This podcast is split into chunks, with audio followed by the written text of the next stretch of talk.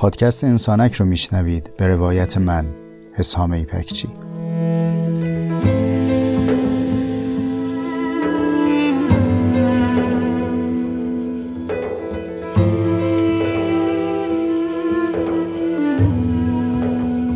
پادکست انسانک مجموعی از جستارهای صوتی است که توی اون تجربیات زیسته و روزمرگی هامون رو با عمقی کمی بیش از معمول روایت می‌کنم.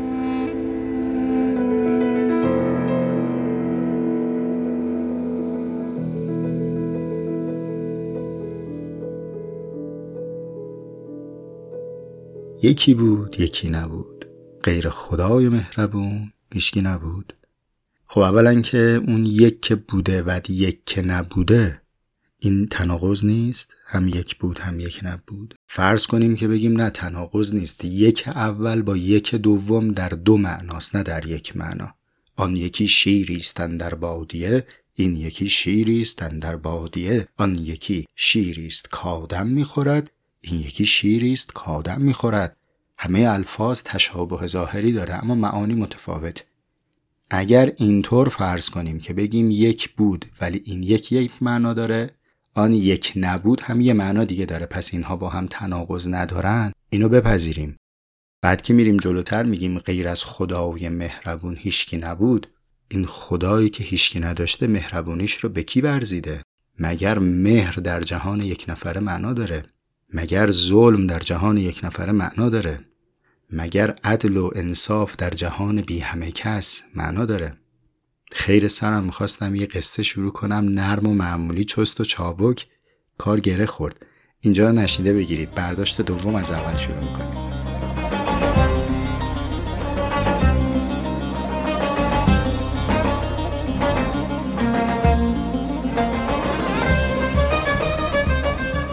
یکی بود یکی نبود. کی میگه غیر خداوی مهربان هیچکی نبود؟ من بودم. تو هم بودی.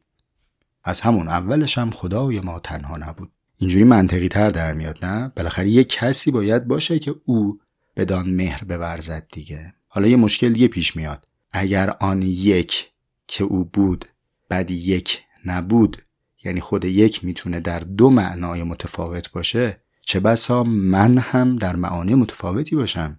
یعنی آن من که از اول بودم با این من حسام که الان نشستم پای میکروفون فرق کنه نه؟ باز گره خورد. ببین اگه قرار بود قصه های این شب بخیر کوچولو رو می‌دادن دست من احتمالا همه بچه های مردم الان خل شده بودن. فکر کن قرار باشه کسی قصه ها رو اینجوری شروع کنه. این برداشت دومم نشد. میریم برداشت سوم. بدون هیچ توضیح اضافی همون یکی بود یکی نبود قدیمی رو میگیم و میریم قصه رو شروع می‌کنیم. خوبه؟ بریم برداشت بعدی.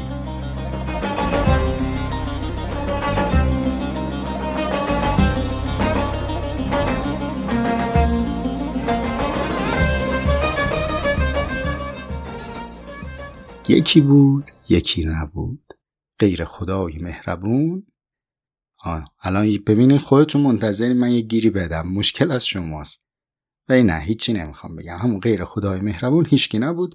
بریم سراغ قصه. سلام به همه شما. یه قصه می‌خوام براتون تعریف کنم. الان که دارم اپیزود 33 پادکست انسانک رو ضبط می‌کنم یک شنبه 16 همه خرداد ماه سال صفره. جای هیچ کدومتون خالی نیست. نشستم توی 16 17 پله زیر زمین توی گرمای نمی‌دونم چند درجه چون پنکر رو روشن کنم غرغر میفته توی صدا. به همین خاطر زود ضبط می‌کنم تا گرما امونمو نبریده. به دفتر دارم دم دستم. هر چیزی که می‌خوام در موردش پادکست بسازم یه دفعه ایده میاد به ذهنم اونجا یادداشت می‌کنم. بعد میرم در موردش مطالعه می‌کنم کوشش می‌کنم یه محتوایی تامین بشه که این محتوا به شرمندگی من در برابر عمر شما ختم نشه. یعنی حالا اگه زمانی داره صرف میشه برای شنیدنش شاید توش مثلا یکی دوتا جمله به درد بخور میونه این دقایق باشه. به اینا میگم اپیزودهای کوششی. ولی در مقابل یه اپیزودای وجود داره. اینا کوششی نیستن. اینا جوششی هن. من دارم زندگی ما می‌کنم. یه دفعه میاد خرام می‌گیره میگه حسام پاشو منو بساز. اپیزوده میگه منو بساز. خب کسی نیست. شخصیت های داستان گم نشه. فردا بیایم به من بگیم ما می‌خوایم شما ما رو بسازی کجا خدمت برسیم و اینا. نه. من همون تو پادکست می ساقی هستم. برای عمرم کافیه. این اپیزود از اون اپیزودهای جوششیه. یعنی یه دفعه افتاده به جانم یقم رو گرفته و قصه داره. می‌خوام قصهش رو براتون تعریف بکنم. یه چند دقیقه کوتاهی هم در موردش توضیح دارم. اما قصه به کجا برمیگرده؟ دیروز که شنبه باشه داشتم از جلوی کتاب خونم رد می شدم من رفتم تو اتاقم. بعد یه مرتبه چشمم افتاد به یه کتابی که برای من کتاب دوست داشتنیه. اسم این کتاب چیه؟ نازنین من. موضوع کتاب چیه؟ مجموعه مکاتبات و نامه هایی که در طول سالها بین مارتین هایدگر و همسرشون بانو الفریده مکاتبه شده. مثل الفریده میمونه ولی کسره گذاشتن دیگه. آیا توصیه می‌کنی این کتاب رو بخریم؟ نه. من خیلی کتاب رو دوست دارم ولی دیگه الان نمی‌دونم قیمتاش چقدره. من اینو ده سال پیش خریدم. قیمتشون موقع بوده 6000 تومن. باش دوتا می خریدم اون موقع خریدم 6000 تومن الان به شما توصیه ندارم این کتاب رو بخرید. یعنی اگر که بودجه محدودی دارید برای خریدن کتاب این کتاب کتاب درس نیست کتاب فلسفی نیست به فهم من. اما کسی که هایدگر پژوه هست خب باید اینو بخونه. کمان که یه آدم هایدگر پژوه باید گزارش هایی که در کتاب کلبه هایدگر نوشته شده گرچه به زبان یک معمار هست ولی اونم بره بخونه. اما اگر که بودجه داشتید اضافه داشتید پولیه ورق بزنید ضرر نداره خوندنش. کتاب مرجع نیست ولی ضرر نداره خوندنش. خب من این کتاب رو از کتاب خونم برداشتم. همینجوری تفعلی باز کردم. حالا بذار من کتاب رو که گفتم به شما بگم. مال انتشاراتش کیه؟ انتشاراتش نقش و نگار ترجمه سرکار خانم محشید میرمعزی خب من کتاب برداشتم همینجوری تفعلی باز کردم. و چشمم افتاد به سطری که زیر اون خط کشیده بودم وقتی که میخوندم. قصه اپیزود سی و سوم برمیگرده به این سطر و چیزهایی که در ذهن من جوشید. اینجا کسی است؟ پنهان دامان من گرفته. خود را سپس کشیده. پیشان من گرفته.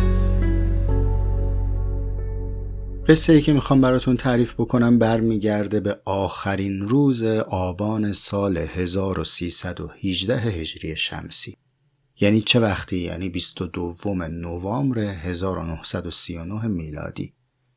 نامه است از جانب مارتین. مارتین کی الان؟ مارتین عاقل مرد نزدیک به پنجاه ساله صاحب کسوت و شهرت بیش از یک دهه از اثر شگفتانگیز و ماندگارش به نام هستی و زمان گذشته. امروز که داره این نامه رو می نویسه همچنان مثل خیلی از روزهای سپری شده از زندگیش در کلبه خودش کلبه جنگلیش مشغول مطالعه و تحقیقه. نامه می نویسه برای همسرش الفریده. اما الفریده مشغول چیست؟ مثل خیلی از سالهای دیگه فرزند پروری و امور خانه است. اخیرا یه دستگاه بافندگی خریده که با اون پشم خرگوش های آنگورهی که پرورش داده تو خونه رو میریسه و هزینه و خرج زندگیش رو تأمین می‌کنه. یعنی کلا الفریده از اون همسراییه که به درد شوهر فیلسوف می‌خوره. که آقا بره به مطالعه خودش برسه این خرج زندگی رو هم در میاره. هست یه جاهای تازه کمک خرجی هم بر مارتین میفرسته. ما اصلا توی این اپیزود موضوعمون روایت قصه زندگی هایدگر یا رابطه الفریده و مارتین نیست اتفاقا قصه بسیار شنیدنی است. و اگر که میلتون بود دوست داشتید خبرم کنید امیدوارم که فرصتی بشه نه فقط مارتین هایدگر بسیاری از متفکرین قصه زندگیشون شنیدنیه و تو خود این روایت حکایت های قابل تعملی هست. بلخص هایدگر به خاطر اینکه اثر مکتوب از خودش زیاد به جا گذاشت. اما بریم به سراغ نامه. تو نامه چی نوشته؟ من از صفحه 237 کتاب متن رو براتون روخانی می‌کنم. بیش از هر چیز میل دارم به محض بازگشت مجددت به فرایبورگ بازگردم. هرچند که اینجا به خوبی از من پرستاری می شود دلم برای حضور خاموش تو که جزئی از کار من است تنگ می شود چه جمله ای توی این نامه خیلی برای من چشمگیر بود اینجا رو خط کشیدم. دلم برای حضور خاموش تو که جزئی از کار من است تنگ می شود من نمی‌دونم زمانی که این سطر رو خط کشیدم چی در ذهنم بوده چون که حاشیه‌ای ننوشتم ولی خودم این کتاب رو چه جالب که دقیقا در چهارده خورداد یعنی همین روزا سال 90 خوندم. تاریخ زدم که خونه ولی چیزی در حاشیه‌اش ننوشتم. اینی که الان برام خیلی جذاب بود این حضور خاموش بود. این ترکیب بدون تکرار نبوده در نامه های هایدگر و همسرش. اگر چند صفحه بیایم عقبتر توی صفحه 208 نامه دیگه ای هست که براتون می‌خونم و ببینید باز به همین مضمون اشاره شده. متن نامه اینجوری. این هفته یه کاری کمبود آمدن تو را داشت و کلبه خالی از شیطنت ها و بازی های پسر بچه ها خواهد ماند. این نامه قاعدتا باید یک شنبه دست تو باشد. همکاری و حضور ساکت تو همه جا و در دور و برم وجود دارد. و موجب می شود که قلب تو را از نو بیابم و سپاسگزاری من باید در مقابل آنچه که تو هستی و تحمل می کنی عقب بماند. فقط در سختترین شرایط پروراندن کار اندیشه و جمعآوری است که حالت روحی مناسب را مییابم به به عجب شوهری عجب قلمی عجب کلماتی. چی میشه واقعا؟ مارتین هایدگر شوهر آدم باشه نه؟ نه. یه چیزی میگم یواشکی شما هم نشینده بگیرید بعدا هم هر کی بگه اینو تو گفتی من تکذیب می‌کنم. مثلا از همین الان قبل از اینکه بگم تکذیب می‌کنم. از فیلسوف جماعت بعیده شوهر خوب در بیاد. اگه بعدم فرصت شد و قصه زندگی مارتین هایدگر رو براتون تعریف کردم و شکایت ها و مراوده هایی که بین او و الفریده هست احتمالا شما هم به همین نتیجه من می‌رسید. ولی این خبر رو من رسما تکذیب می‌کنم. می‌بینید الان هم در این نامه که نوشته بود به حضور خاموش به حضور در سکوت اشاره کرد. خب می‌دونید مارتین هایدگر کسی نیست که کلمات رو تلف کنه. واژه در دست هایدگر هدر نمیره. ما داریم در مورد برترین فیلسوف قرن بیستم صحبت می‌کنیم. کسی که در سن 38 نه سالگی متنی رو منتشر می‌کنه به عنوان هستی و زمان که به گمانم پس از او کمتر افرادی در پهنه زمین زندگی کردند که این متن رو بتونن بفهمن اگرچه که زبان دشوارگوی مارتین هایدگر سهیم در این نفهمیدن اما مطلب هم بسیار غنی است. او کسی است که به جای اینکه به موجودات به هستنده ها فکر بکنه رفته به خود هستی میاندیشه. خب برگردیم به نامه. می‌خوام بگم چنین کسی وقتی داره از واژه استفاده می‌کنه واژه رو با پنس برمیداره میچینه مینیاتوریست کلماته و میگه حضور ساکت. حضور چیه؟ حضور ساکت چیه؟ این سوالی بود که دیروز در ذهن من جوشید و چند قدمی رو در پی حضور دویدم ببینم چیزی پیدا می‌کنم یا نه. ماحصل یافته ها و نیافته ها این چند دقیقه که با شما تقسیم می‌کنم. اینجا کسیست پنهان چون جان خوشتر از جان. باقی به من نموده. ایوان من گرفته. در چشم من نیاید خوبان جمله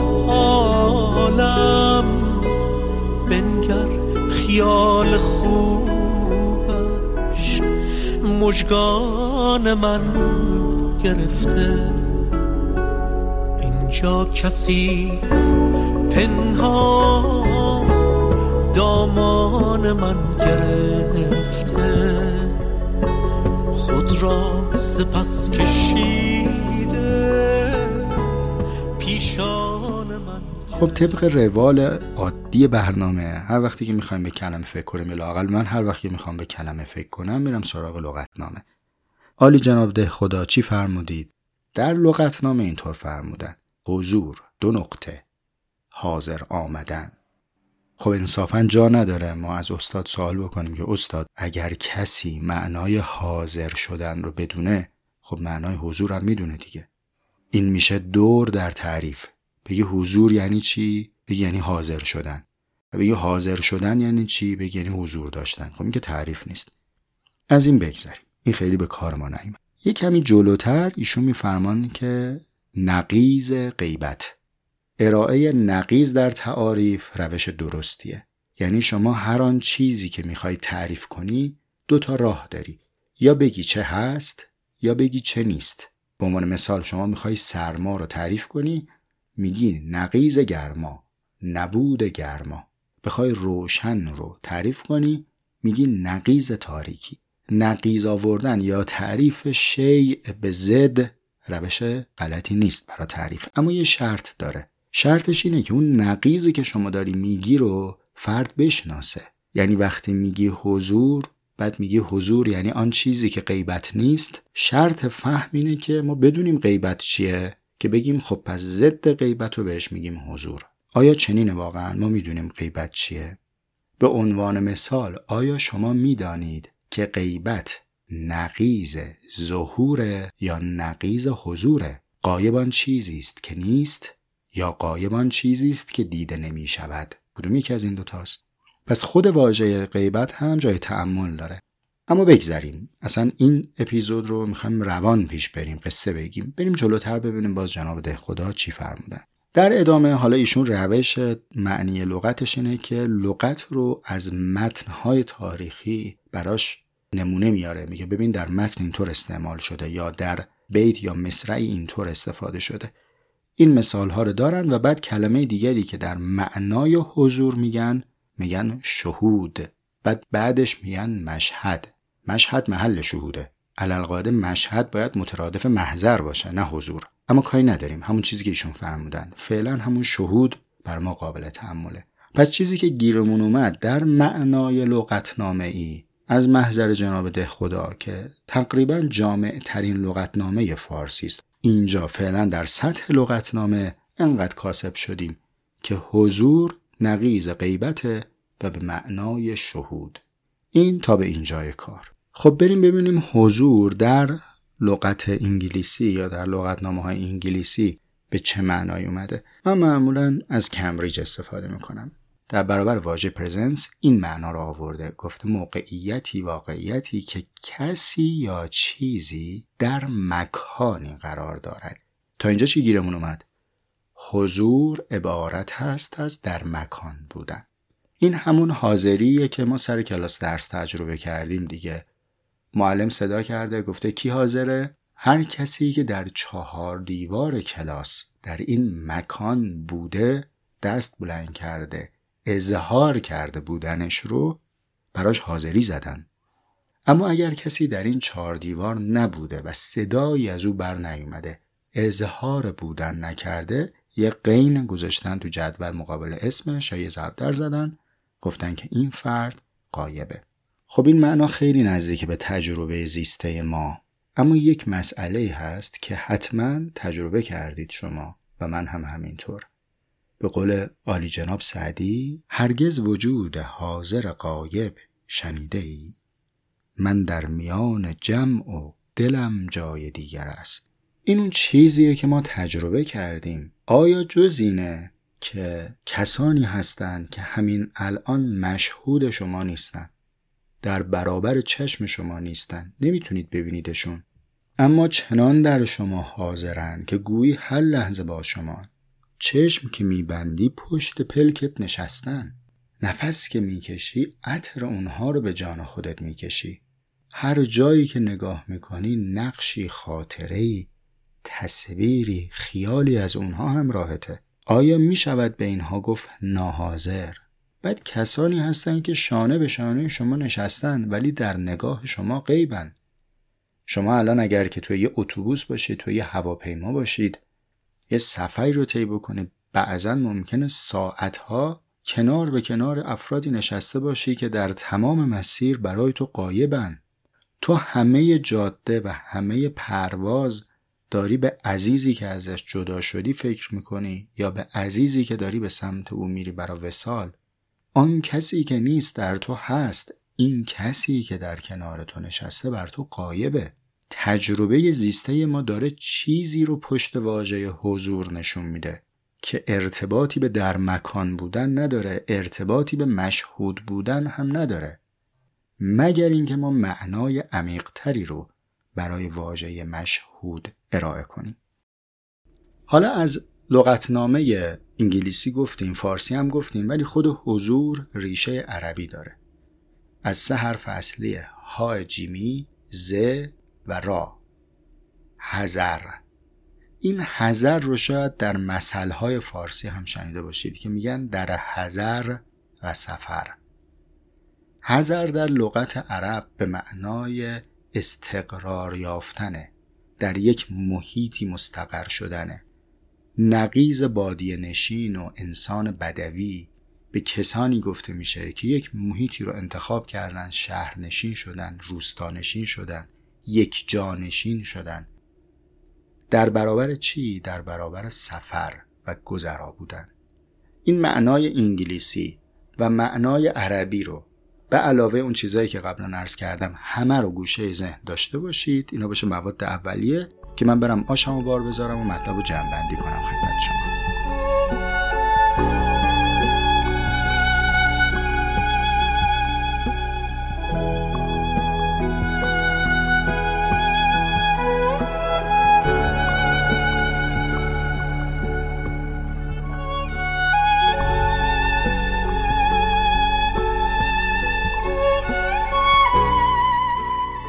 رسیدیم به مؤخره کلام ولی من بر این مؤخره می‌خوام یه مقدمه بگم. نه جناب ده خدا نه معلفین لغتنامه کمبریج دیکشنری کمبریج تقصیری ندارن. اگر واژه حضور رو با دشواری می‌تونن ترجمه بکنن یا مترادف براش بگن چرا؟ چون واژه حضور از کلمه بزرگتره. ما چیزهای زیادی هست که به واسطه کلمات اونها رو درک می‌کنیم. من از طریق کلماتی دارم برای شما توضیح میدم که مارتین هایدگر و همسرش الفریده در فلان تاریخ در این آب و هوا در این اوضاع چنین نامه رو نوشت. اینجا شما دارید روایتی از تاریخ رو میشنوید که به واسطه کلمات به شما منتقل شده. می‌تونید اصلا تشریف ببرید دانشگاه یا یک کلاسی یا یک کارگاهی. اونجا برای شما توضیح بدن. تاریخ ادبیات باشه تاریخ حکمت و فلسفه باشه تاریخ هنر باشه. روایت هایی با کلماتی منتقل میشه. خب این یک سطح از معلومات یا دانش. اما نسبت شما با ترس چیه؟ الان اگر یه اتفاقی برای شما پیش اومده باشه که ترسیده باشی یا یه حادثه شما رو غمگین کرده باشه یا چیزی تو رو به خشم آورده باشه آیا این خشم این ترس این عشق دوست داشتن اضطراب آیا اینها رو با کلمات رفتی یاد گرفتی؟ تو کتاب خوندی ترس چیست؟ بعد رفتی ترس رو تجربه کردی؟ رفتی کتاب خوندی با مقوله عشق آشنا شدی کتاب بستی رفتی در میدان زندگی عاشق شدی اینطوری بوده؟ یا برعکس ترس اول در درون من عالم اتفاق افتاده بعد تقلا کردم به واسطه کلمات دیگران رو از حال خودم باخبر کنم. یا از حال دیگران باخبر بشم. من هیچ کجا نرفتم که مثلا در یک بروشوری به نام انسان چیست یا انسان چگونه باید زندگی کند باز کنم برم تو بخش گرسنه شدن از طریق خانش اون کاتالوگ با موضوع گرسنه شدن آشنا بشم. بعد بیام میگم که خب من گرسنه شدم. خوندم که اینجوری باید گرسنه بشم. اینطور نیست که. من اول گرسنه شدن رو تجربه کردم بعدا رفتم تو آناتومی بدن تو دستگاه گوارش و مطالعات بالینی فهمیدم که چه فرایندهایی ممکن اتفاق بیفته اما تجربه گرسنگی مقدمه بر هر کلمه بوده. به این سطح از علم میگن علم حضوری. یعنی علمی که معلوم در من است و من بدون واسطه با او ارتباط دارم. بین من و معلوم کلمه نبوده که واسطه شده برای علم پیدا کردن. موضوع از جنس یک واقعه تاریخی بیرون از من نیست که با کلمه به منتقل شده باشه. چیزی در من است. حضور آن چیزی است که قبل از کلمات وجود داشته. به همین خاطر حسابش از حصول جداست. به این معنا حضور نقیز حصوله. چیزی که در لغتنامه های ما نیامده. یعنی آن چیزی که تحصیل نمی شود بلکه هست. این رو به این جهت گفتم که بدونیم که واقعا نمی شود که برای حضور با دو سه تا کلمه ترجمه ارائه داد بلکه حضور مافوق کلمات تجربه میشه نه اینکه ترجمه بشه. این پیش درآمد یا مقدمه بود بر مؤخره که می‌خوام خدمت شما عرض بکنم. بریم سراغ جمعبندی همه آن چیزی که تا الان گفته شد خدمت شما حضور هست. و اما حضور بیش از همه اینها هم هست. حضور مشهوده اما این مشهود نه لزوما به چشم ظاهر بلکه به چشم عقل و به چشم قلب. احتمالا شما خیلی تجربه کردید. بالاخص تو مهمونی رفتن و اومدن های زن و شوهری اینو تجربه کردید. من مثلا از مهمونی اومدم بعد مایده به من گفته که نمی‌دونم مثلا فلان قاب عکس رو دیدی پرده رو دیدی فلان چیز رو دیدی. و من خیلی با تعجب میام که نه ندیدم. چطور بود مگه؟ باشو میگه توصیف کردن و اینکه من تمام اون مدت رو مثلا چند ساعت نشستم روبرو همون تابلو. ولی خب من ندیدم. حتما چشم من به اون تابلو افتاده یعنی مشهود به ظاهر بوده اما عقلم او رو مشاهده نکرده. با جانم اون رو مشاهده نکردم. بنابراین آن چیز برای من حاضر نیست. اما برای دیگری حاضر بوده. تو عشقای یه طرفه باز از این اتفاقا زیاد میفته بعد از مدتی میری به طرف میگی که ببین من تمام مدت اونجا داشتم به تو نگاه می‌کردم. بعد طرف مقابل نه اینکه بخواد تو رو حتک بکنه یا آزارت بده با تعجب می‌پرسه مگه تو بودی اونجا؟ ببین تو در مکان بودی ولی تو برای او قایب بودی یا او برای تو قایب بوده. پس حضور در مکان بودن هست اما نه هر در مکان بودنی. نه لزوما هر شکل در چهار دیوار بودنی رو بهش بگیم حاضر. خب پس حضور چی شد؟ ببینید اگه از همه این معانی ارائه شده بخوایم مخرج مشترک بگیریم مخرج مشترک می شود بود حضور بوده اما نه هر بودی بلکه کیفیتی از بود. همانطور که الان تمام کسانی که دارن این پادکست رو میشنوند حاضرند پای این پادکست اما با میزان دقت مختلف. ما همه حاضریم در یک کلاس اما با میزان حضورهای مختلف. وقتی چیزی تنوع پیدا می‌کنه یعنی واجد کیفیت شدت و ضعف داره. پس حضور نوعی از بوده بودنی که کیفیت داره. و این کیفیت متنوعه. کیفیتی از این بودن می‌تونه مشهود باشه. کیفیتی از این بودن می‌تونه در مکان بودن باشه. اما کیفیات دیگری هم براش قابل تصوره. من اگر بخوام حضور رو به فهم خودم معنا کنم میگم حضور بودنی است که بر بود دیگر چیزها اثر داشته باشه. بودنی است که این بودن رو میان خودش و دیگری مبادله کنه. اون شاگرد حاضر در کلاس وقتی اسمش خونده میشه اگر بگن حسام ایپک چی من نگم حاضر نگم بله دستی بلند نکنم حرکتی نشون ندم. تخته مرده چسبیده به دیوار باشم.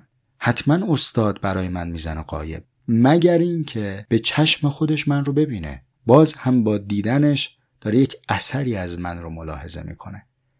اگر من در جایی باشم و هیچ اثری هیچ بازتابی از این بود من نتابه به بیرون من در آنجا حاضر نیستم. و اگر چیزی در مکانی در مجاورت من و سایه به سایه من نشسته باشه اما بود او در من مؤثر واقع نشه برای من حاضر نیست. پس حضور بودنی است که در آن بودن جریان داره. بودن مبادله میشه. به دوستان بودنه.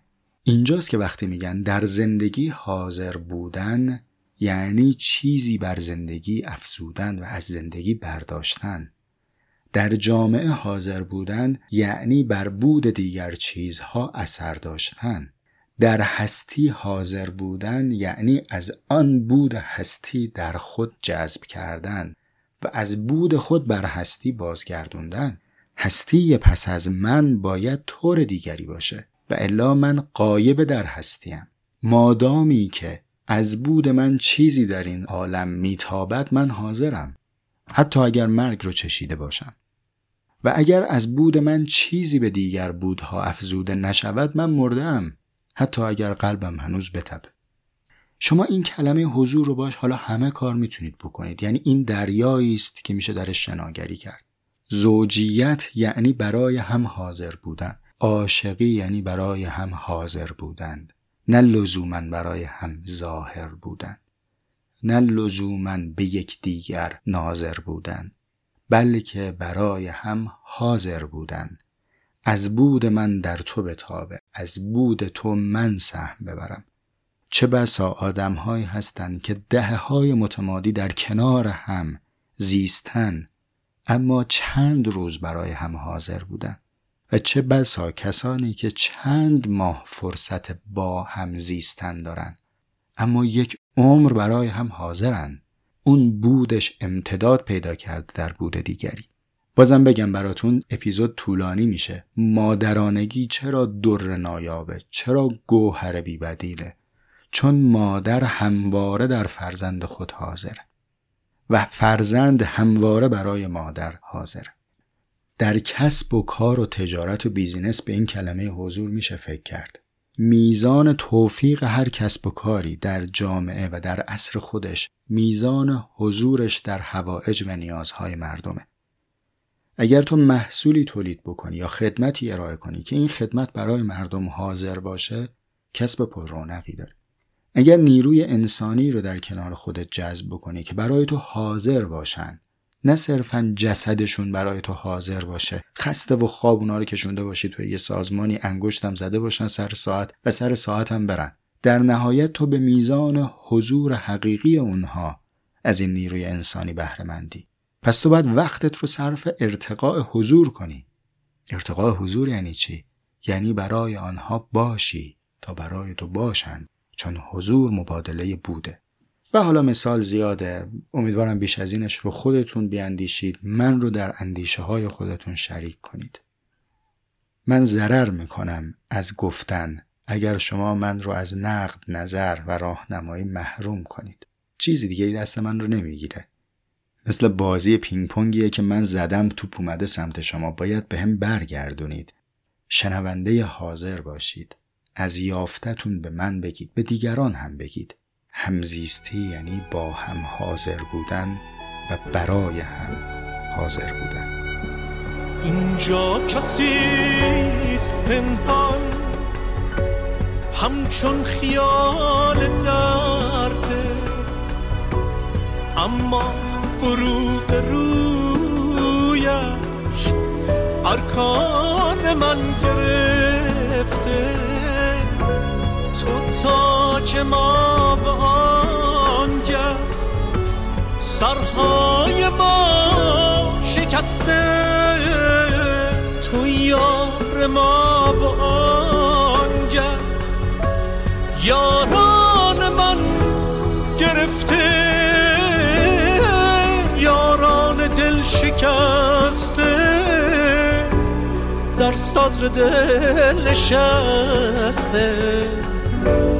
مستان و می پرستان. میدان من گرفته.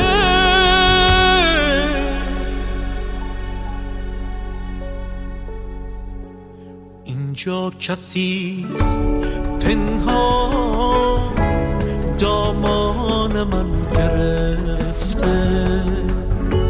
خود را سپس کشیده. پیشان من گرفته.